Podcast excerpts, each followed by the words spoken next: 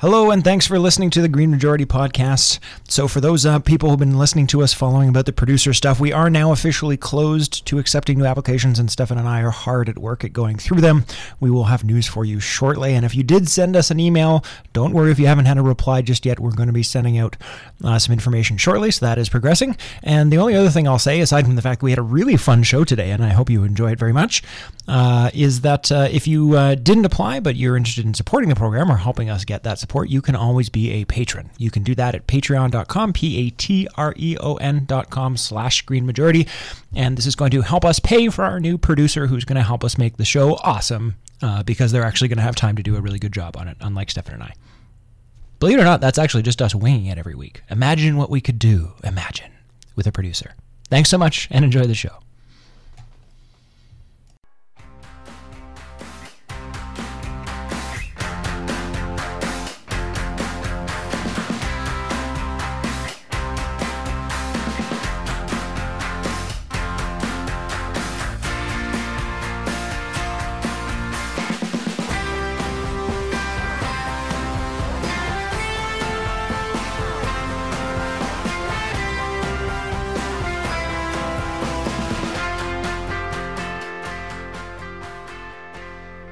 Good morning, good afternoon, good evening, and good night. This is the Green Majority here on CIUT 89.5 FM. And it's good morning if you're listening to us live on CIUT. It might be morning, afternoon, evening, night. It could be the middle of the night. It could be like three in the morning. Right. I we've done we've done this a lot recently, but I really enjoy the thought of thinking that there could be someone listening to this like 100 years in the future. Yeah. What's The- up, future man or woman? Did we do it? Did we do it? Well, if they're Send listening to something sign. based on technology, Uh, th- I'm yeah, pretty sure we're we doing did it. okay. Yeah. like although maybe they're listening to us off like some old uh, like laptop that they found a USB drive for some reason. right? I don't know why this is show is what they would save, but Well, just it's good just news. random circumstance. Yeah. it's the one thing, just by pure chance. that I'll take that. All Yeah. right, cool. So you're listening to the Green Majority. Um, we're having some fun. Yeah. Um, Stefan's here. I'm here. I'm your host, Søren Kaster. Stefan Hosteder's here. You could be listening to us live on CIUT, as I already said. You might be listening on one of our wonderful and very appreciated community radio sponsors. Uh, anywhere in the country, anywhere in the world, really. Um, why find out about random radio stations that have been playing us for six months to a year and didn't know about it all the time? Yeah. So there So you go. So if you're playing us and listening to us right now and we don't know, tell us. maybe just send us. Maybe everyone who listens to the show should send us an email. There we go. Just every single person. Yeah, every single person. Um, that would actually be really great, but that's not going to happen. so, uh, so here's what's happening today. Uh, before we get just really too far down a well of random stuff, um, so we might have a guest. Uh, there's a little bit of a technical problem. Uh, if not, we'll make sure we invite him back. But potentially on uh, today's show is a fellow podcaster. Is actually a uh, podcaster uh, from Los Angeles. Uh, his name is Ash. Runs a show called Parksify, and it's talking about urban space. Um, if we don't if we don't end up getting him on, I may just do a little preview of uh, what his show was about anyway, and you can go check it out if you're interested. Um, or we might just talking to him. So it's uh, Ash uh, Blankenship may or may not be on the program today. We'll see what we can do. Um, regardless, though, um, Stefan and I both have some news. Um, I have uh, some stuff uh, that was more looking at some of the uh, IPCC type stuff. There were some interesting new sciencey things that came out, um, which is one of those things where it's like, oh, I'm really in support of like properly done research, and I will accept the conclusion of people smarter than me because I'm not ideological. I'm science based, but. Boy, does it make me nervous that someone's going to misuse this because, of course, they will. Type, type news, uh, because there's news that could be easily misinterpreted if you were looking to misinterpret things. Uh, and then there's some other ter- terrifying news um, uh, and s- some sort of okay news. All right. And then some news I don't understand that I'm going to ask you about because it involves Bitcoin. And as Ah. much as I'm a technical person, I don't know nothing Man, about Bitcoin. I, I even saw the headline and I already started salivating. I will go off on Bitcoin. okay. All right. So Stefan's doing Bitcoin. But what else? You're going to start as well. You're doing Wolves. Something yeah, about Wolves. wolves. Uh, so this is a fun little fact. We've the great thing about when when volunteers uh, go off into the world is then you get to call them correspondents. Uh, so we have a Vancouver correspondent uh, who was here in the show, uh, Deirdre Leonita, uh, Leonata. Uh, Leonada. There we go. I, I, she corrected me enough times. I now got it. All right. Um, uh, sent us this story from BC. We have a so we have a we have a BC correspondent now, um, and it's it's all about wolves. And we don't talk about wolves that often on the show. Not nearly enough for how great wolves are. And when we do, it's usually metaphorical. Exactly. Yeah. But these are real wolves, real live wolves. Um, and and basically, there's a. It's one of these stories that is interesting in a standpoint of I had actually a debate uh, with uh, with one of our producers yesterday uh, about this story specifically around the fact of, of, of what it means when 95 percent of an or, of, of people are against a policy that is still being put forward. Um, and and how that can be sort of uh, orchestrated, um, and so basically what's happening right now is that the BC government uh, is hoping to lengthen wolf trapping season uh, to 10 months out of the year on Vancouver Island to preserve deer populations. And this is a uh, an interesting decision, uh, shall we say? Uh, it, it, it's it's sort of going back to the sort of this idea that just killing uh, culling wolves is the solution to protecting sort of deer populations, when really what's happening is that you know the the de- the wolves themselves are being sort of pushed, and deer also being pushed out out by human existence, uh, and then are, we're like, well, now there's not enough space for both wolves and deer. Well, better get rid of one of them. Uh, is apparently our solution to how we deal with these sort of things. Although there's two discrete uh, entities bothering us, so let's pit them against each other, is kind of a tried and true human. That's a good point. That things. is a good point. Yeah. Although we what we haven't done is arm the deer. That's the that's that's the real human solution. Is just to give the deer AK-47s. D- don't get ahead of it, Stefan. That's next week. Let's Okay, not, we're not getting right. that yet. Man, the BC BC NDP government is really going off the rails. um, but that's what. But that's what's interesting about this is that this has started. To, this is this this whole idea started about three years ago, uh, and the last population estimate for actually how many wolves are on the island was in 1994. So it's quite some time ago. And these particular wolves are are genetically distinct uh, and quite rare globally, and and so and so there's a campaign that sort of started off uh, uh, to actually save the wolves. Uh, it's the hashtag is hashtag Save BC Wolves because they made it as clear as possible. Appreciate good, solid, clear hashtags. Um, and and what what sort of what happens?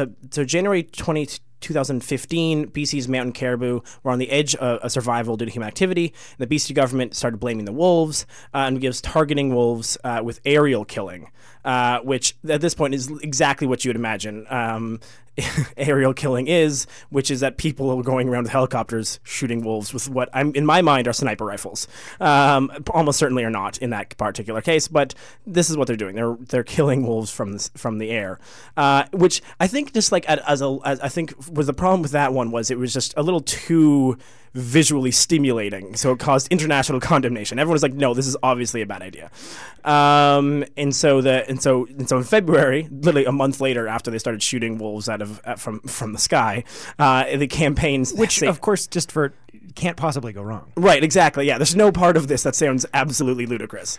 Um, the the Save the Wolf, Save the BC Wolves campaign begins, and population started growing.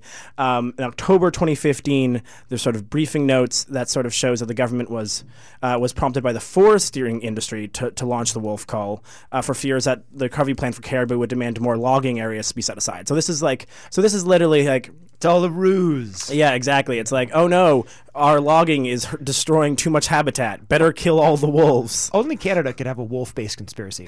Uh, it's, it's it's a good conspiracy. Well, also this this does have everything. Let's be real here. It's got it's got it's got helicopters. It's got wolves. It's got a whole. Um, it's All got we need is some intrigue. sharks with freaking laser beams on their head, and we're good to go. I'm only halfway through the timeline. This could Oh, still sorry, come. Yeah. sorry. Um, in so in December 2015, the government tries to, to ramp up the wolf cull, uh, but attention extends public and it, but also uh, extends the public comment period. And in polling figures, this is where the polling figures come in. Basically, show that 95% of of BC opposes sport hunting of any kind. So this is like trophy hunting. This is basically what wolf killing is doing. Um, and and then the but BC government releases proposals to significantly escalate trophy hunting of bears and wolves again as sort of a part of this part of this campaign. Um, and then by BC 2016, the government answers that it's doubled the body count of for the number of wolves you can kill. Um, and then also sort of then carries forward to uh, to allow development to destroy and fragment much of the sort of mountain habitat of where the wolves are, where the caribou are living so they cannot survive there any longer. Um, and they knew this was going to be happening. And so again, like this is like what's happening here is that like they are they are killing the caribou and then blaming the wolves. uh, is what is, is what is currently is, is what is occurring. Um, and then by August 2016, uh, there was more habitat allowed, but destruction allowed by the National Energy Board, which I will not get into the National Energy Board. You've heard us talk about it forever. Um, in 2017, uh, January 2017, the BC government admits that culling is inhumane, and, but still consider, considers the expansion. Uh, in February of this of last year, the government in BC concluded a study about the protection of this caribou, uh, and then uh, today, literally today, is the deadline for the, to let the Fish and Wildlife Branch know that you oppose the plan to, to lengthen the wolf trapping season. And again, wolf trapping is this point they've, they've they've gone away from helicopters, so now they're just trapping wolves in uh, um, with with leg traps, which alone have a you know, pretty pretty inhumane as you go as as as traps and things go. Uh, arguably, shooting them from helicopters probably leaves them at least a little little faster, at least death, if that's your goal. Um, but one thing I want to weird weird about here is that one thing I want to point out is that over this time, the everything up until you know uh, February of, the, of last year um, was of this timeline was uh, was the Liberal government, and since then there's a new government. The NDP, ha- NDP and Greens have taken over the BC legislature since then, and and so they this is not their plan. Like th- this, this should be a way for them to sort of actually sort of signal to the people who elected them that they are not going to be just the BC Liberals again, uh, which is clearly what everyone is concerned about, given this what they've they're already backtracking on uh, or uh, their acceptance of the Site C Dam, uh, which is a much sort of bigger, wider known issue, but they've already done this, and so I think like they're population wise, people are looking at them to be like, why did we elect you if you're just going to be the exact same government? You know, what are you doing differently? And and this extension of this of this of this of the of the wolf trapping season is a part of this sort of like, well, we've already done a lot of other bad things, so I guess this is what we're, uh, we're this is where we're at now. Um, and and so they're still trying to expand it. And I think this is a moment in which the NDP and Greens could come together and be like, oh wait, no, we're not the same thing. We are actually going to try to find a better, more ecologically stable, maybe a way that allows for wolves to maintain stay in this population. Um, to, to carry forward because wolves are quite an important part of these ecosystems. If if you haven't um, if you if you haven't really looked into the, the ecosystems, you understand why this decision would be made. And what's interesting and kind of odd is that there's other studies that are actually showing that one of the thing about also helping BC caribou is isn't even necessarily wolf culls. Wolf culling is not actually. Uh, there's a study that came out in August of 2017, um, which came out talking about how um, part of the problem with BC caribou, now this isn't on Vancouver Island specifically, this is sort of all in BC, but part of the problem isn't actually even wolves, it's that they're being pushed out by deer and by and by moose. Uh, and so the caribou are having sort of a different a different problem entirely. Um, and, and it has to do again with with ecosystem management which which we are doing a very bad job of, uh, in part because we're listening to industry demands rather than actually trying to protect the, the ecosystems here. And well, it's it's it's ecosystem management following the sort of thinking pattern of like a you know. Uh, multinational corporation, which is this this thing isn't profitable enough. Fire everyone, except fire everyone. In this case, it's literal. Right. yeah, and, and and this is like, and this is a it's an opportunity also to look back at some of the types of ways that wolves have been so obviously um, useful or not useful but important as a part of ecosystems you know like if you look at the there's a great great great story about uh, how much the Yellowstone National Park was impacted when they added wolves back into that ecosystem. There's a lot for a while they did exactly this sort of thing. They were trying to protect everyone, and so they and so they removed all of um, all of the wolves from Yellowstone National Park. I believe it's Yellowstone National Park. Um, and and then they re-added them back, and there's this great story about how the actual. I believe the, the story is all about how actually the river, the how the river ran changed because they added wolves back into it, and it had to do with a combination of the, how the wolves. Uh, ate the the deer and so the deer wouldn't eat all the grass but it was right beside the that was right beside the the river, which then actually made the river change course. And so it was this conversation about how little we understand about even these larger ecosystems that we're that we're messing with, let alone sort of the, mic- the minutia um, of of how a wolf and a wolf populations actually impact rivers and how rivers are made. And and this is like this is part of the problem we have here is that we've decided that we can just sort of like presume that we understand all these things. And so if a logging company would prefer to not give up more wood uh, or more more forest, then they'll just convince everyone to kill a whole bunch of wolves instead of actually addressing the fact that we are just not creating enough space for these animals to live in. Well, so and if I can just take a moment because I, I, feel like we're uh, yeah we're getting towards the first break here. Yeah. Um, so. If I, I want to take the an opposite tact uh, or a tact I, a path I don't often go down, which is to try and create room for there to be a good answer to something, uh, which is that it is entirely possible, and occasionally, and I'm I'm certainly not, and, and I will say as well for Stefan that he is not mm-hmm. uh, in a position to be the arbiter of which is which, but it is entirely possible and plausible to me, uh, not too hard to, to believe that that sometimes you know the the reason why you know just one example of when we have a single a specific government and then there's a, a hoopla because people aren't happy about a certain decision and then a new government comes in saying you know on the back of saying we're not going to do this thing and then they do it anyway and that there is that the reason is that it turns out there's actually a much better reason for doing it than the people thought and when they get in there and they actually get firsthand access to all this information that it turns out that it really is awkwardly the best thing to do for everybody. Yeah uh, and that it isn't a case of corruption, and that really they are doing their due diligence, and that for reasons unbeknownst to us, this really is in our best interest versus the alternatives. Mm-hmm. Right? That's totally possible, and, in, and it may in fact be plausible. the The problem is is that um, governments are terrified of people, and so in the I would say rare exception when this happens, because I'm a cynic, maybe you're more optimistic and you think that this is often the case. Uh, but regardless of the fact, um, the government's reaction is to sort of bury their head in the sand and hope nobody notices and it goes away, even when it isn't for bad reasons, mm-hmm. and it isn't corruption, and it isn't them being, you know, having no backbones. And uh, you know, you just you got to make the case. You know, people. Um, I think you got to pe- give people more credit than they're due. People are who are not going to like you are not going to like you no matter what you do. Um, so make the case to the people who you're, are yours to lose, right? Explain it to them hey, look, I know this seems really bad, but it turns out here's what we learned and it changed our minds and we hope you agree.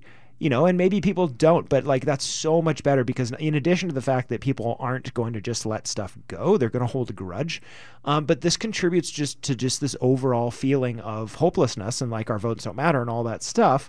That's one of the biggest problems for our democracy, right? Like you're just making it worse. So make make your case make your case even if it's a bad argument even if you have to make something up like i'm just mm-hmm. you know we just have to put pressure on everybody whether you agree with them or not just make your case when, when i think i feel like the the thing about something like this that sort of leads to this problem with the consideration of the kind of democracy that we live in is that i think the reason why uh, the government probably sort of like okay let's go forward on this idea is that they just presume not enough people care. Mm. right? Like it's it's this is un, this is unquestionably we've seen. What's funny thing about this is each time public pays attention to this again, they they they you know the government backtracks, right? They were they had started shooting wolves from the air, and everyone was like, maybe don't do that, and then and then they and then and then that stops, and so it's almost as if every time there's some sort of salience that's that is that is gripped for this campaign, the the reason prevails, and every time it sort of goes back, it goes into the background. It sort of it, it gets harder again. It, rem- it reminds me actually of this of the study uh, that I that I reviewed here when I was when I was studying here at U of T was which was about how the impact of uh, of big business interests impacted different uh, decisions. And there was a sort of understanding that you know big business usually would win the sort of big battles because they had enough money and blah blah. And then and then and then that was sort of the idea. But the study sort of flipped that on its head and said that big business was good at winning the things no one knew about because you because you could do that. But as soon as an issue got salient enough, then more often than not, actually the people won. Mm-hmm. Um, and and so it was this interesting concept of like so when the more money that a big business started spending on something, the more salient it became. The actual more likely that it was that that the that the sort of general populace would opinion would move forward. Whereas as soon as they sort of the populace stopped paying attention, big business interests would start creeping in again. And I think that's what we're seeing a little bit here, which is every time every time the populace is like, "Oh no, we need to pay attention to this," you see a backtracking from the government. Every time that we sort of stop paying attention, it care it finds another way to basically get to the same thing, right? They, you know, they, they avoided the one kind of hunting to switch to extending the trapping season. All of the seems appearance, all the things appear to be moving forward um, in that kind of capacity. One is, and another really quick way to look at that sort of thing too is because you're sort of talking about sort of like soft money, if you will, or soft influence, which is sort of quietly pushing on little things that add up to big things mm-hmm. uh, because it's harder to notice. Uh, is in that same case. You know, we have like uh, campaign donation limits, right? Mm. And so be like, well, you know, the, you can't say that that an industry has captured X Y Z government or or you know what this or that or this politician, because look, they're only allowed to give them you know four hundred and forty eight dollars each. Is- Yes, but if they've given four hundred and forty eight dollars each to every liberal in the country and the federal organization, like there's a number of ways to get money in there. By the end of the day, you can still get several million dollars into a campaign, if not more.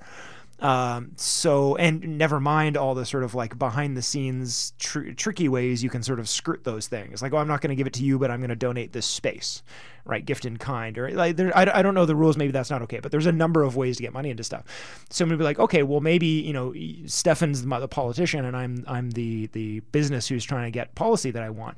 You know, maybe Stefan's seat is really really safe. Maybe there's nothing I could do to to get rid of Stefan's seat but I could sure put a bunch of money into seats that aren't safe. Be like, great, how do you enjoy your seat as the only Green majority sitting member on the entire, uh, you know, Senate or, or or on the House floor or whatever, where wherever we're talking about. Um, good luck to you. You know, enjoy all that power as you sit quietly on the backbench by yourself, right? So like this, that's the sort of influence that we're talking about. It's it's a lot more insidious than seductive, and because of that, and because it's so normalized, like the people who are in that system don't see it as corruption, right? It's just it's just how things work for them, right? Which is why they don't see it. Why you know they would bristle at us saying that that's sort of like legal legalized corruption and legalized bri- bribery is is because the, for them that's just doing business. Well, the what, what- I love about perhaps the most uh, the second most ridiculous part of the story. The first most the mo- first most will still be shooting uh, shooting wolves from the sky. Uh, there's just not. I don't think I'm going to find a story in a while that will top that as level of ridiculous. Um, the most, second most ridiculous thing is the rationale that the that the BC government is put forward to why they should extend it, which is and and what's funny is when this was first when Deirdre first sent this to us, she described it this way, and and you do when you when you read it first, I was like, that's got to be like a slight that's got to be a slight change of of actually what it is, and then and then I sort of sent and then it, then then we looked at it again, and no, this is actually basically the argument is that they're they're going to basically is it's too expensive to monitor uh, how many wolves there are on Vancouver Island, um, and uh, it's too difficult um, and too low of a conservation concern that so they were just like, well, it's too hard to figure out how many there are, so let's just kill them. Uh, as is and, and that's like that's like it's obviously not worded that way, but that is basically what they're saying, and that can't be the answer. Like like uh, th- th- to me, that's one of those things where it's like if you want to talk about something like the number of things we do that are too expen- that, that are expensive that we accept as cost, and then this is like, oh, it's too expensive to monitor these wolves, so let's just kill all of them. And just also seems the- to be And also, the dog ate my homework. it's just like it's like it's like then find the money, like it, or or do anything else. Like it's just one of those things where it's like. This can't be the answer we have. Your last answer was sending helicopters to shoot them, and your next answer is, well, they're expensive to count. You were already looking after. Where are the helicopters now? Send in the helicopters. This is my demand. Right. Well, you know, it wasn't so long ago, Stefan, that we were having a debate in this country about, you know, the cost and v- versus the value of the census. Problem solved. Just put arsenic in the water, and there's no Canadians, and there's no cost to the census, and we get to keep it. there's the census of zero. Free consensus. Right. Or census and that- consensus, to be fair. You get to have your cake and eat it too. Yeah. Uh, well, and it's, so if you want, if you're listening to this live, you can comment still on the website to save the BC, uh, the BC Wolves, or just follow the hashtag, as I'm sure more things will come up as we move forward. And if you're not listening live, we, tr- we did try and warn you. Yeah, exactly. Uh, and yeah, save hashtag save the BC Wolves. Uh, check out the um, the work being done at PacificWild.org, uh, who are campaigning for this, uh, and all the information is there as well to how to comment and everything like Ooh, if well, if you didn't know about this, Stefan, and you're listening in, in BC, and it's too late, well, I guess that's a good argument for being on the podcast, isn't it? Oh, you would have had it the same day. Yeah, there you go. Man, if only I'd known. uh, all right, let's go to uh, let's go to a break. It's still not impossible that we'll have our guest today, um, but uh, it's not looking super likely. But that's okay. We always have lots to talk about. So we're gonna go to uh, Megan now, who's gonna give us our first music break. Okay, so for our first music break, we have Weaves. This is Walk Away. All right, we are back. You're listening to the Green Majority here live on CIUT 89.5 FM or on one of our wonderful, very appreciated community radio partners. Oh, that was so fast. So fast. Maybe I should say it again. no. Uh, check the website if you missed that. Any of those words are printed in print form to read at your own speed. On the greenmajority.ca. greenmajority.ca. Thank you, Stefan. Uh, so the uh, the news story we're going to start with here is regarding climate sensitivity, and it is talking about uh, the models used to predict the possible ranges of Earth's temperature warming over the next century, among other things. Um, but one of the oft used numbers because humans like round numbers. It seems more important. It's like if I say, what was that old George Carlin uh, joke about the it wouldn't have as much chutzpah to it if it was the nine commandments. uh, humans like round numbers.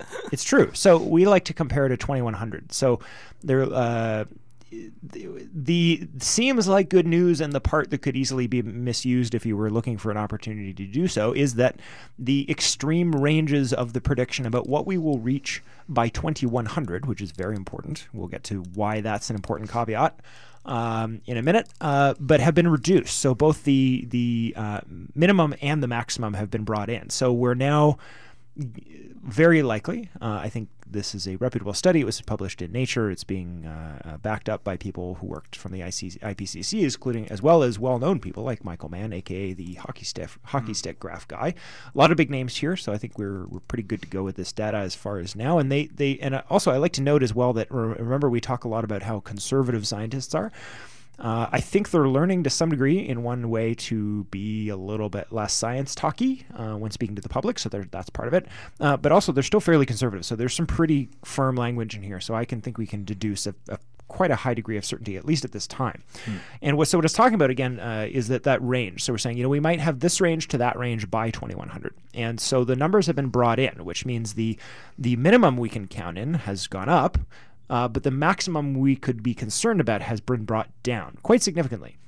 Uh, so the range that was originally used uh, under the IPCC for the last 25 years was 1.5 degrees to 4.5 degrees Celsius. Uh, 2.7 and 8.1 if you're using Fahrenheit. so the range has been reduced to 2, 2, uh, 2.2 to 3.4, which is better. That's 1.1 uh, less on the maximum. Uh, so, whew, rest easy. Um, so, if accurate, as it says here, the uh, it precludes the most destructive doomsday scenarios. Uh, quote there: uh, the scientists have produced a far more accurate estimate of how the planet will respond to increasing CO2 levels. So, they're they're quite confident at this time of these numbers. so, the part obviously that could be misused is someone could say, "Aha." Sci- even science says, even scientists say that it's not going to be bad as we thought it was. Okay. Well, how bad is 3.4? It turns out pretty bad. not even not even 3.4. This is the thing about you could rewrite this in a very different way, which is to me like what they've basically said. The now, minimum has doubled. well, the minimum now is above the, the the level of warming presumed that will unleash methane like this is basically saying that we've we've cannot keep it under two degrees, which is the only stated goal of the climate movement for the last who knows how long. Like this is this is truly right. bad news. And this is this is taking into account, you know, sort of current existing stuff and also some degree of global trends. Like there, this is a prediction model, so it has to take into account predictions and uncertainties include both the climate itself, which is the range, but also that range is also taking into account sort of like where we are and what what yeah. we're in, what we're anticipating to be doing soon. So if we drastically changed our our operations model, these numbers would change. The formula wouldn't, but the output numbers from the formula would change. But what it's saying it with right now is essentially, as, as Stefan, as you were just correctly pointing out, one of the big takeaways from this is that the minimum by which we're trying really hard to stick below, because it's the minimum we think is safe, which is 1.5 degrees, is the absolute best case scenario. well, and now it's the best case scenario we've that they've basically cut off in this model. This model no longer even says 1.5 is possible. It says 2.2 is pop, is most likely, 2.8 being the most likely. A 2.2 is the lowest end, and 2.8 being most likely, which means that sure by 2100 it may not have warmed that much but if we've if by 2100 it's 2 it's 2.2 degrees that means we already have seen the methane in the atmosphere begin or that the methane that's currently trapped underneath permafrost to be released like we've already got to the point in which the point of no return, which is has been passed. And so, like, the Anthropocene will be a very short experience because it's only going to last as long until we lose control of the climate again, which is happens when you hit approximately right. two degrees global warming. As so, as you say, so the big takeaway that's not even it. The big the big takeaway here, and the big thing to to uh, you know write this down on the back of your hand, and just wait for somebody to come and try and you know some person on the internet to try and you know use this stu- misuse this study to tell you, haha, see, it turns out this isn't a problem. Here's the thing you write on the back of your hand. This model does not take into account in any way feedback loops. Yeah. What is the one of the biggest concerns about climate change, Stefan? Is Feedback loops. boom, nailed it. So feedback loop. What happens? So recently we've been talking about uh, uh, melting rates of uh, various Arctic ice sheets. We've been talking about melting of permafrost. Uh, ice sheet goes down, sea level goes up by meters. Uh, green, uh, all the methane under the permafrost goes up. We just dumped. Uh, I don't have the number in front of me, but you know, like billions of cars worth of like. It's a climate bomb. Well, then the, Right, there's so enough not- methane in, in, in under perm- permafrost to basically. Well, again, to, to, put rem- us up to like four or five single handedly. Well, no, to, to remove our ability to control it anymore, right? It doesn't matter if we stop. It doesn't matter if by you hit 2.2 degrees warming and you're carbon zero humans. Right. We've already lost control of, of the warming because of the methane. And a feedback loop is called a feedback loop because because it comes back and makes things worse. because again. it feeds itself. It's Yes. a, it's a feedback loop. well, a positive feedback loop does that. A negative feedback loop does the opposite. Right, but the the point of the loop is that it's not a circle; it's a loop, which Right. means that you once you get to zero, once the clock goes all the way around, you start again, right? So permafrost mo- uh, permafrost melts, dumps a bunch of stuff in the atmosphere, then climate resettles to that. Then that temperature melts other things. Then it hits again. So it self feeds itself. It's a positive, as you say, it's a positive feedback loop, which means it's self reinforcing, right? it's kind of like someone's behavior uh, when they're intoxicated and they keep drinking, right? It's not you're not going to oh if I have a fourth drink I'll be even more I'll be more sober. No, that's not how that works, right? And that's the exact same thing. So when we're talking about this, we're talking about like the best case scenario for now is if and and assuming none of those major tipping points. And one of the things specifically identified in the study is that is that it assumes flat, and it's only assuming flat because that's the only way you can create a model like this. But we already know one of the flaws with the study is not to say that its its output is invalid and that it, we can't rely on it, is that it's only viable in certain scenarios. Is assuming that there will uh, not be any of these tipping points, and that when we hit a tipping point, large or small, there's a lurch, and those lurches reset all these numbers. So at this point, as you say, Stefan, 2.2 degrees warming, which is above even the original targets, is now the absolute you just won a lottery ticket pie in the sky is that we're in a lot of trouble. You know the the chances of you winning a lottery ticket today is mm-hmm. about the chances of us being in only a lot of trouble. Assuming we don't change anything. So this isn't the you know go as I hate to use alcohol again, but you know, go get wasted. It's too late. You know, you know, hands in the air thing. Yeah. It this this is assuming nothing changes, but this means that now cat- we are now officially in the period where catastrophic. Sorry, let me find a better word for that. Uh, uh, fundamental systems change at a fundamental level across the board is now the only way to avoid climate disaster. We're now that's we're now in the terror territory where things that we didn't want to do because it would be disruptive, or things that we wanted we didn't want to do because it might hurt the economy, or it might be unstable, or things that we didn't want to do because it was inconvenient or we didn't like it. Uh, those are now not those are now non options. They're now non non options. Yeah. Uh, they're now required. We're gonna have to do painful stuff. We're gonna have to do stuff that may or may not hurt the economy. We may have to do things that that we don't want to do um, because the alternative is chaos. Yeah, yeah, and and yeah, there's there's a whole bunch of stuff uh, stuff there that is just what we just every time. What's interesting about this is that every time you we every time we have this conversation, which happens, I feel like once every two months, we we have the no two point two degrees warming is terrifying. What about four? That's even scarier story. Um, And the is- point that 2.2 leads to four. Exactly. Yeah. Almost directly. Exactly. Yeah.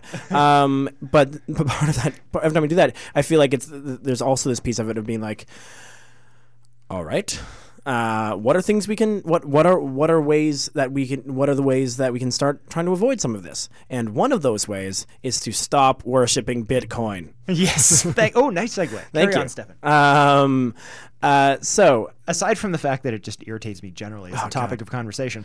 Yeah, exactly. Aside of the fact that like like there's, I feel like a I want to make a important uh, separation between uh, the pro- the the idea of blockchain technologies, uh, which has a variety of uses, and specifically Bitcoin.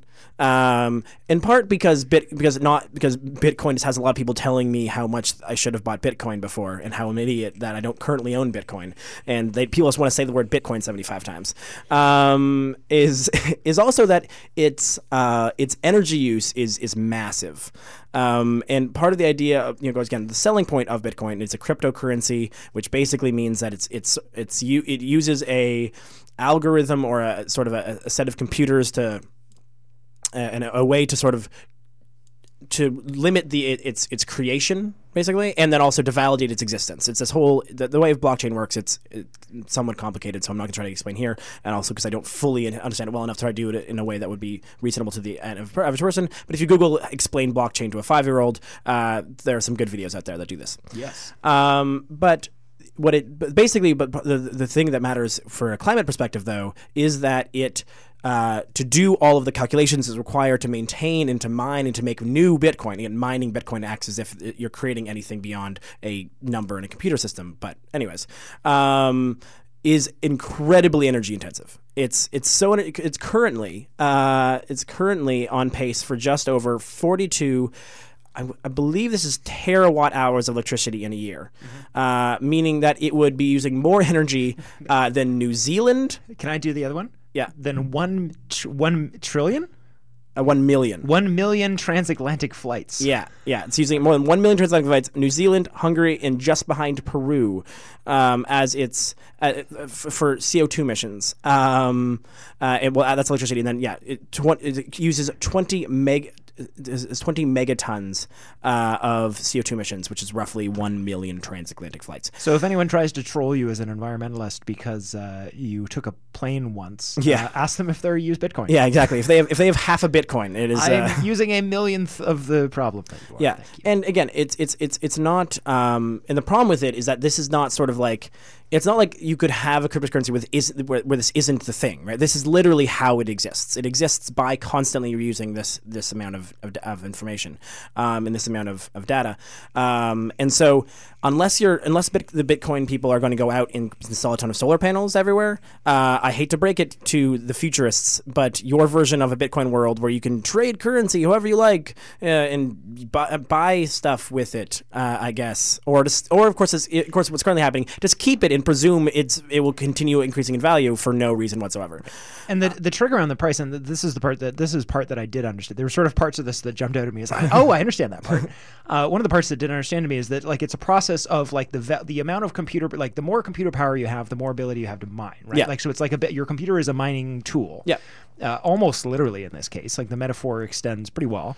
Yeah. Um, and so if uh, and the problem is is the amount of bits you know the, the more bits you can move in the sense um, the more chance you have because i understand there's there's to some degree there's a bit of a lottery component here. Um, but um, you know, the bigger chance you have to make money. So if the concern is okay, well, we'll just switch to low power, like like more efficient computers and and cheaper electricity, then problem solved. No, because it's just an operation of how much you can afford to mine. So if the price of the Bitcoin goes uh, up, people just use more energy. If the price of energy, if the price of computer power goes up, so that you can bu- get more bits per uh, you know unit of energy, then people just mine more. So it like it self balances so that it can't ever be energy efficient because the cheaper anytime something gets cheaper, they just do it more. Hmm.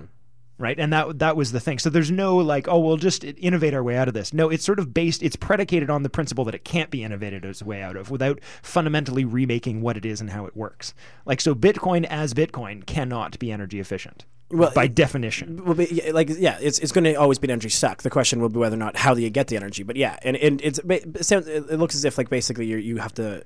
You're, it still needs to be dramatically bigger to sort of hit a rate of return, in which case it does not make more sense to. to I have an idea. Anymore. Why don't we just make a law where the only thing you can spend Bitcoin on is renewable energy? Well, th- th- that's I won't get into the economics of Bitcoin. Uh, and we're clearly, gonna wait for Tim. Maybe we'll ask Tim about it. There we go. And Tim's cle- coming on the show. Yeah, ask Tim. Uh, and clearly, I'm ludicrously biased in part because people keep talking to me about Bitcoin. Um, but and and uh, you know, there are certainly valuable uses of, especially the blockchain technology. Um, but there, there's a level of which the I'm until they solve this problem.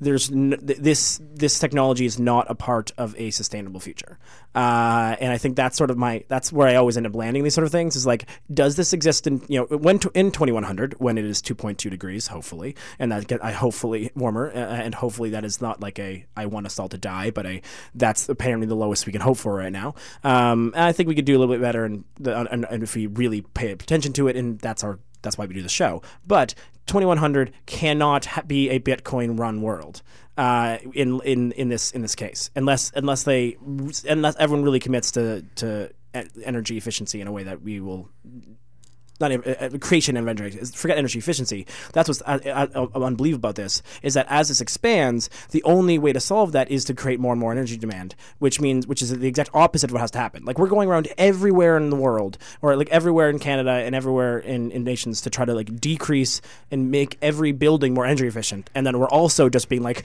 what if we just wasted it to try to get this money that I'm telling people is worth things? Right. And then we're paying Um, for it with Bitcoin. Yeah, like uh, again, I'm sure I'm, I'm just hoping no one who likes Bitcoin is listening to the show because we are going to get some angry letters because the I feel like that's the I feel like this, this is the closest nerve you've touched to when we touched to veganism. I feel like this is the second on the list. There's like a list of like a complete and exhaustive list of like three things about which I don't really have a good reason for not liking. I just really annoys me, and Bitcoin's one of them. I'm sorry, I'm just I'm not reasonable on that topic. I just find it incredibly irritating. Are you Yeah. more or less in the same Uh, camp, Stefan? I, again, until well, I I think I have a problem with a futurism that doesn't consider climate change to be a problem, and that to me is what Bitcoin is currently advocating for. All right. Well, I, I had another sarcastic email that would have resulted, or another sarcastic comment that would have resulted in another fountain of angry emails. So I'm going to save that at, Yeah. at worst for after Like- the music break. Yeah, or, or next week when we have a different, we have a whole, we have a, a second set of it. We should space out the controversial opinions. Exactly. Okay. We've All already right. taken on Bitcoin for I'll too thro- long. I'll throw libertarians under the bus another week. uh, Megan, please uh, help us with our second and final music break. Okay, so for our second music break, we have. Uh, We All right, we are back here listening to the Green Majority here on CIUT 89.5 FM, our wonderful community radio partner stations internationally, uh, but of course, particularly Canada. We're Canadians, a little national pride there. We like you better, but only slightly because we're Canadian. We're trying to be polite. Um, that well, I'm not even sure that's true. I'm not terribly patriotic. Um, Yeah. So, not like in that football team mindless sense. I'm not. Uh, I am for good reason because Canada's pretty cool. Um, sorry, international listeners. uh, so, speaking of international listeners, we're going to talk about Cape Town. And the reason we're going to talk about Cape Town in the final section is because their water supply is near the point of no return as reservoirs run dry. Now, what does that mean? Okay, so for the last while, and I'm going to just skim for the number of that. There we go. Uh, for the last three years, uh, there has been below average rainfall uh, in Cape uh, Town, uh, South Africa. And uh, this has limited uh, citizens to, uh, as of December, uh, 87 li- liters per day. Um, as uh, they're nearing the quote, point of no return. Point of no return, by the way, is a direct quote by Patricia de Lille, who's the city's mayor. Um, and the quote from her was, We can no longer ask people to stop wasting water. We must force them, she told reporters. Starting February 4th, the coast city, coastal city's inhabitants will be put on a strict ration of 50 liters of water per day per person. Uh, and there's a complete ban on watering lawns, gardens, pools, and cars. Uh, so, uh, also, people have been asked to shower rather than bathe and to keep it under two minutes. So, part of the problem here is that they've, as you say, been been three years of drought, and these extreme measures, uh, relatively extreme measures, are coming in just this December because it, it es- is estimated, and they and they have pretty good numbers on this because they obviously the city has access to their own data.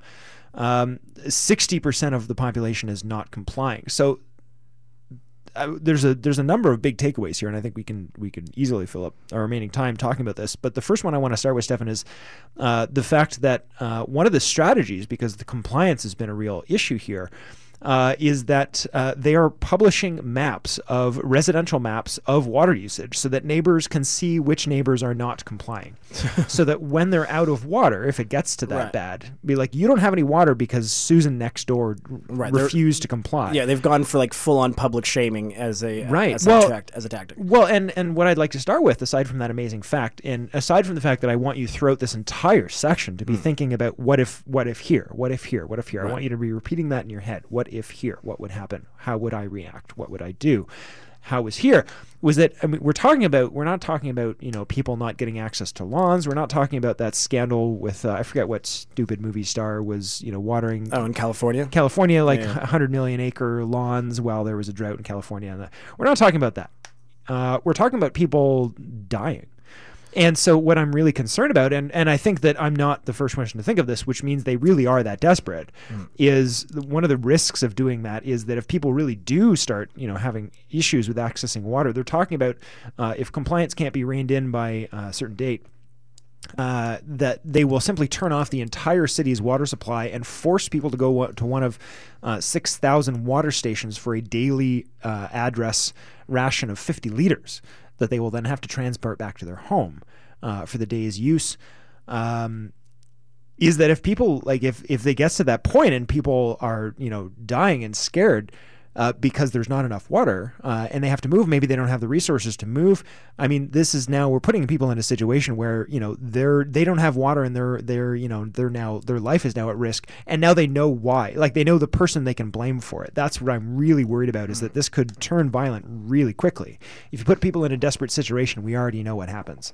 Uh, but you put them in a desperate situation and tell them whose fault it is i'm really concerned stefan. Well, it's it's kind of what's interesting about this is I think it's an example of it's a microcosm of of the larger problem that we see, right? Which is that you can spend apparently you, you can spend, you know, however many years they've sort of known this was this was a possibility, um, at telling everyone to to do the things that we need to do to avoid this, to do the things we need to avoid this, and then eventually there's just no other way you can avoid it, right? Like, like, like, if you keep, it's the same thing about climate change, right? We're literally doing the exact same thing on a much larger scale, of which we are sitting around being like, people keep, scientists keep saying we are, we are reaching the limit of how much carbon in the atmosphere. We have now passed that first limit. We should probably stop the second limit. No, why are we still doing this? Please stop. Um, and and and this is what's happening on a global scale, uh, in, where in which we're just blowing past one after no- another these sort of like no, but seriously. And now we have a thing called day zero. Like I, I want to point out that anything called any at any point in time, if you have to have a day zero as a part of your plan, you're already it's already concerning. we checked into it it's not good Exactly. Yeah. Yeah. Everything's ever been called day zero has not been good. Um, and so right now they have a date for it. April 22nd is going to be day zero, which sounds like the beginning of a zombie movie and not a story that's about to happen in in a couple months. But that is what we're looking at here. And it's interesting that that this is that that we've just allowed ourselves just like they've allowed that we we, we I say we as a, I guess a global we um, allowed ourselves to get to a point where this is with this is possible and that like again 54 percent of households we're not re- not reaching 23 we're not, we're not reaching the target is a very large number of people not doing the thing that like I guess I keep hoping to look. I keep hoping we'll find signs that people are will listen to reason, and then keep we keep not getting those. We keep ignoring those signs, um, and we get to a point where you know where like. 23 gallons a day is is is is is, a, is, is actually quite uh, not as not not a lot, um, but it's something. i couldn't have a less than two minute show Um, but a but but six but six point six gallons of water, which is what they're going to switch to, is really nothing. Like that's a that's a very different level of water. Um, and and what's causing this is against what they call, of course, a once in a millennium drought. Now, if you remember from earlier 2017, when we discussed how more much more frequently uh, once in millennium things are occurring, we can they had expect three once a century storms in like two weeks. Exactly yeah. Like that was a once in a millennium experience and happened like you know this is this is the other side i guess of of global warming. There's the sort of flashy uh, natural disaster of um, you know uh, of the of the hurricanes and everything like that but then there's this there's the there's the droughts and the droughts themselves end up being almost um, maybe catch up on you, and their crisis point is so much later. Uh, than you know, a hurricane crisis point. It happens. Everyone sort of bands together, tries to solve it, moves forward. Whereas a crisis point of a drought is something like this, in which it's three years into the drought that you know, and and, and now the crisis point is is interpersonal. You know, it's not like, and it's much harder. Uh, it's much harder to you know, if, if there had been a hurricane that hit Cape Town, all of South of Africa could have like banded together and it's like, all right, you know, like Cape Town strong. We're gonna go and we're gonna go and solve this, and we're all gonna like throw some money together, and we can all feel good, and then you know, and then it probably won't be won't won't be won't be fully rebuilt, but it'll be somewhat rebuilt, and we'll all feel good about ourselves.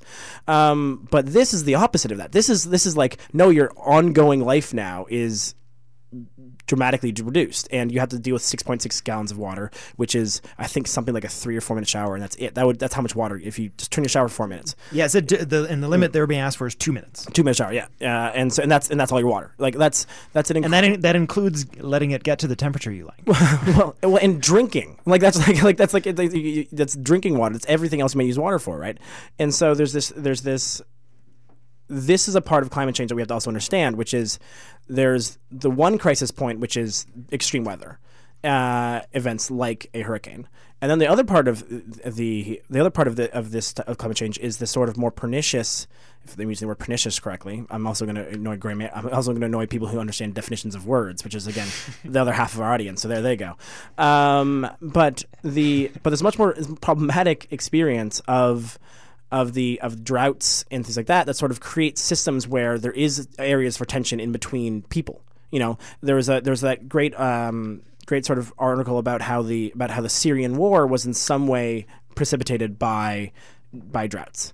Um, and and these types of sort of destabilizing effects are the reason why the Pentagon uh, which we will say, which I will remind everyone like once every month, uh, that the Pentagon has declared global warming to be the largest security threat to North to America and the world's safety generally.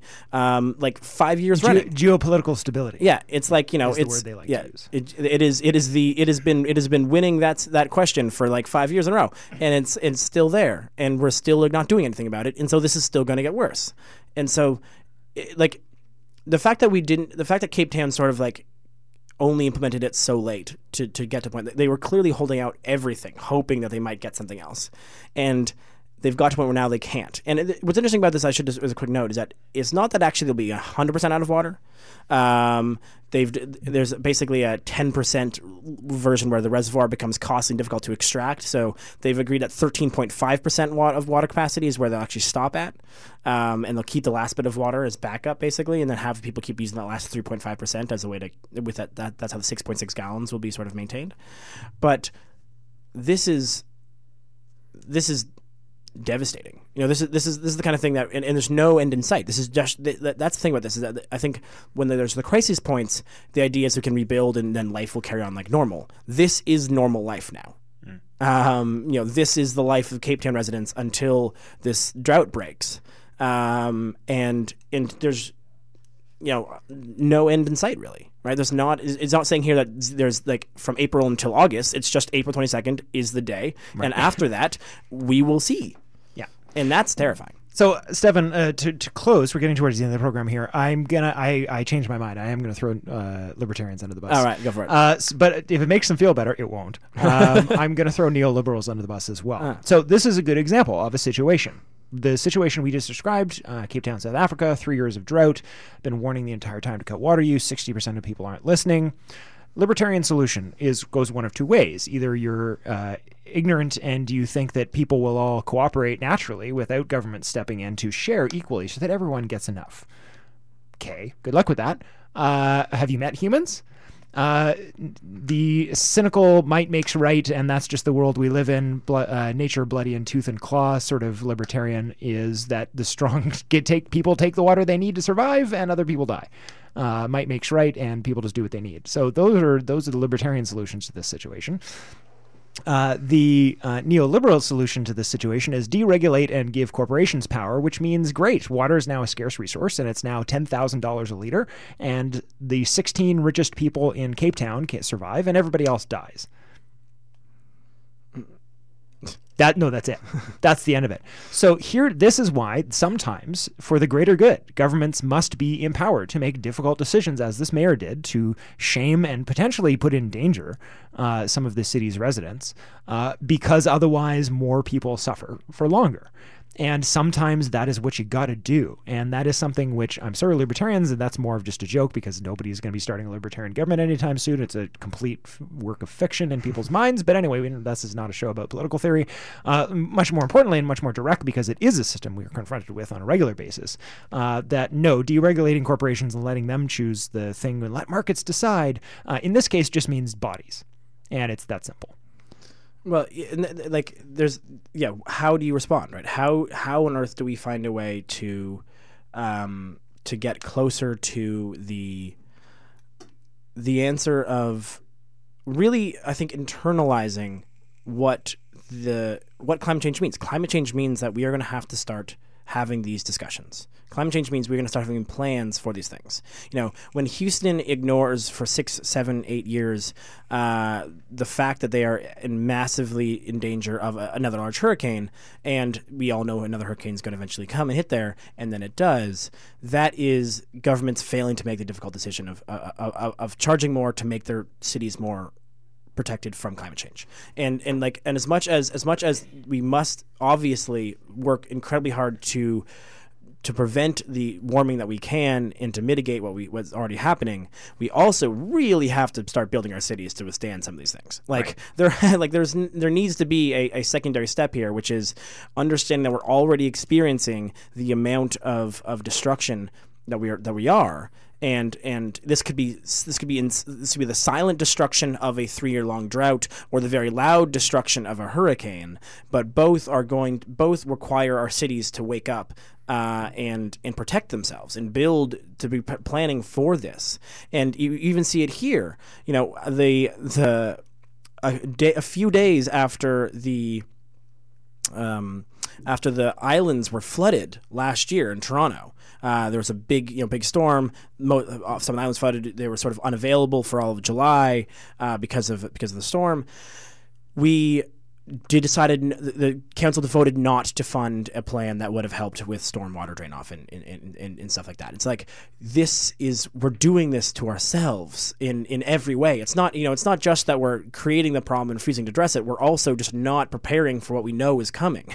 Uh, and both of these things are necessary if we're going to move forward, especially if we're looking at a 2.2 degree warming world.